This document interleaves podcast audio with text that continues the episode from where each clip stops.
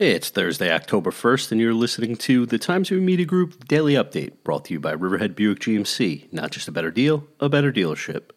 Peconic Bay Community Preservation Fund revenues are at record levels through the first eight months of 2020, according to a new report released by State Assemblyman Fred Thiele's office.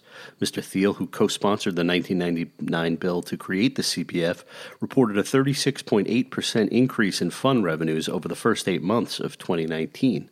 The CPF is raised through a 2% land transfer tax in the five East End towns to preserve open space and fund other environmental protection efforts there.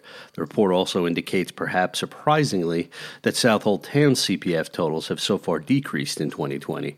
The numbers through August of 2020 and August 2019 show this year with a total revenue of $72.26 million in the five East End towns, up 36.8% over 2019's $52.82 million. Despite a budget deficit of nearly $2 million, Riverhead Supervisor Yvette Aguiar's first town budget proposal will fall under the state's 2% tax levy cap, and it will reduce spending in the three townwide districts that all town taxpayers pay into, she said.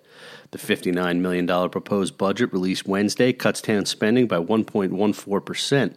It also increases the townwide tax levy by 2.6%, and it increases the townwide tax rate by 3.45%, from $56 per 1,000 of assessed value to 58 The townwide funds are the general fund, highway and street lighting budget.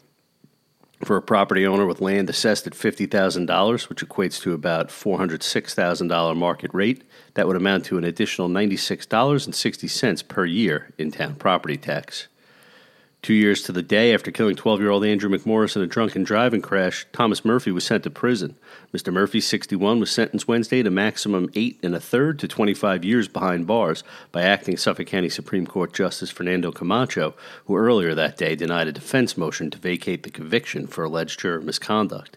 Mr. Murphy was convicted by a jury December 18, 2019, on nine counts, including a top charge of aggravated vehicular homicide. He was driving drunk on David Terry Road in Manorville on the afternoon of September 30th, 2018, when he struck the Wading River boy and several other Boy Scouts who were out on a hike.